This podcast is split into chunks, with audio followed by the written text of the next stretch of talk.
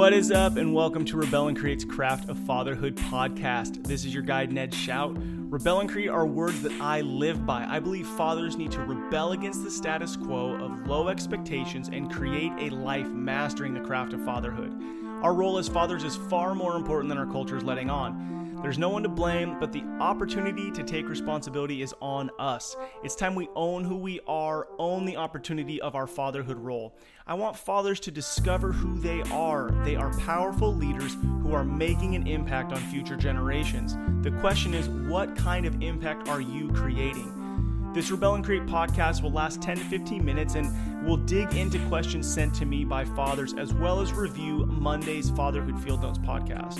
The goal is to dig into the role, the purpose, and the identity of the father. Thanks for listening, and please email any of your fatherhood related questions to ned at rebelandcreate.com. And hey, please don't forget to smile and have grace for yourself. You have what it takes. What's up, my friends? Here we are talking fatherhood. Man, together, you and I, we're discovering the role of the father. You know, a lot of us stumble into fatherhood, there's no playbook. I uh, talked to a lot of dudes about fatherhood. You know, a lot of us had great dads that we had to look to that helped inspired us. We had crappy dads who we said, I'll never be like that guy. Or we had no dad and we thought, man, I wish I would have had this, that, or the other from him. Uh, so I think that our dad had a lot a lot to do with who we are, you know, how we see the role of fatherhood. But at the end of the day, it's all a choice for each one of us. You know, and that's what we're doing here. We're discovering what that role looks like. Now, I truly believe that the role of the father is inside each one of us. I believe instinctually we have what it takes. Um, but I think that it's a lifetime pursuit of figuring out what it means. It's it's not just read a book and go do it. It's day in and day out. How did it go? Reflect, you know, take action, do it differently, do it the same, do it better. That it's this growth and that if we allow fatherhood to continue to shape us, we become that wise old man. Not because it was just all in our brain from the beginning, but that we made decisions and we went through hard times and we we let the struggle and the messiness of life shape us. You know, so when I think about the role of the father, you know, there's five things that I really think of. I think uh, provide, I think guide, serve, have fun, and protection. You know, I think protection can get lost a lot in that you know what does it mean to protect? Well i bought a shotgun and i i it's clean. I uh, bought the nice house on the cul-de-sac uh, with the fence so my kids can ride their bikes in the street and we're not worried about cars. Um, i learned how to fight you know so if i had to i could. I think those are all rad fun good things. But i think that protection is far more than that. I mean you and i we set the tone in our home, we set the culture of our home. We are there to not only protect in those areas that I said that are kind of obvious, but we're to protect our children's minds, to protect their emotions, to protect their heart. Now, that doesn't mean keep them safe from everything and then just raise them in a cave and not let them be exposed to things you as the dad do need to decide, you know, what and how do I expose my kids to things? Do I tell them about certain things? You know, there are stages where you reveal to them when they're ready things that are happening in the world or you know, let them be in relationships with friends where there is a struggle, right? You know, I mean, relationships are hard.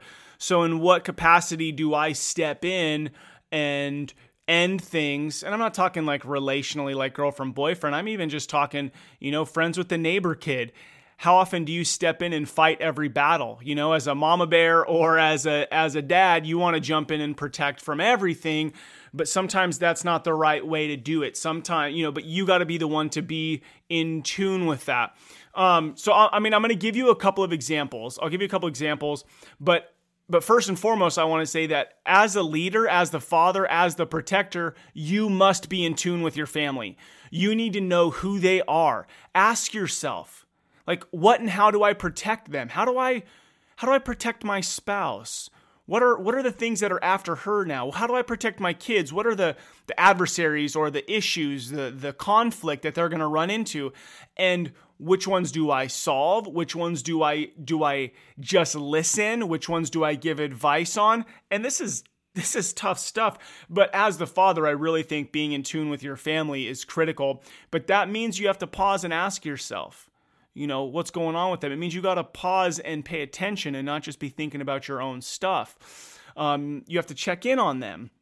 Um, but you need to know who they are and you need to know what to protect them from. You know, areas to consider school, okay, teachers, friends, older kids, uh, church you know, just because it's a good thing to go do, you know, is what's being said and how it's being said. Is it helping your family feel alive or not? Um, family, out outside family, friends, you know, just because something's been certain way for a long time doesn't mean that you want to keep it that way if it's not good and helping you guys to be fully you. So pay attention to your spouse, pay attention to your kids. Um, I'll give you an example. Pick up my daughter, 14, from school the other day, and just as soon as she gets in the car, you know, there's just some tears. Now, okay, this is my first time dealing with, you know, high school girl, and I know it's different than high school boy because that's what I was was a high school boy, not a girl. And uh, you know, it's like li- I just had to listen. You know, just friend conflict, um, and that's gonna happen and my instinct is like, screw them, blah blah blah. But that's that's not what I said. I just listened and paid attention and said, mm, "Let's let's sit on this. Let's think about it." And just reached my hand back and put my you know held her hand. I I care. This matters. I'm listening. I'm paying attention to you. And then we sat and talked with me, her, and her mom a little bit. And then her and I went on a drive uh, to go, you know, run an errand. But here's another just little thing. I had to go run an errand. I would have been fine to go drive by myself, listen to my own music or listen to my own podcast that I, you know, whatever I want to do. But hey, Brooklyn, you want to jump in the car and we'll just hang? And so it's like just that 20, 30 minute drive time. And it's not me having answers. I actually ended up sharing some of my own relationship struggles through high school with friends and how man they, this is where I, I stumbled and where i really let things bother me. And, and even sometimes now you know relationship struggles. And so i just was open and had a conversation with her. But that's part of me protecting her is helping her to be in tune with with me letting her know that i'm in tune with her. And this huge piece you guys huge piece is i noticed when we got home after running the errands uh, you know, we we changed out of work clothes and school clothes and, and just got like comfy clothes. And I just noticed a whole difference in her face being at the house that our house is a safe place. That you can just let your hair down, let your guard down and be yourself and shake off the weight of the day because the reality is is the world is messy and life and friends and relationships can be messy but you and I have an opportunity to create a home that's safe, a, a home that you can come back after the, the heaviness of the world and just be yourself and not be worried that you have to have a guard up as well. Um, you know, so it's ongoing thing, but protecting her doesn't mean, oh, we're out of this school. Oh, you're out of that class. Oh, I'm going to talk to the teacher. Oh, I'm going to go call that kid's parents. Sometimes it does. Sometimes it does, but that's why this isn't a here's a rule book or here's a playbook for this. You got to be in tune and you're going to make mistakes, you know? And reflect back on those to know, okay, well, when the next kid's in this situation or when she's in this situation again, this is how I'm going to respond. But thinking about you're the protector. So, how do I best protect her heart? And you know, the next uh, day, I shot her a text, uh, hey, or in the morning, hey, praying for you that you have a great day today. And then sh- shot her a text at the end of the day, right? Because she's 14, so that's how she communicates. Uh, how was the day? How'd it go? And then when I came home, hey, how was school today? You know, how'd you feel? And and then again doing the same thing today so that your daughter your kid knows hey dad's got my back. Dad cares. And also hey this is how i see you.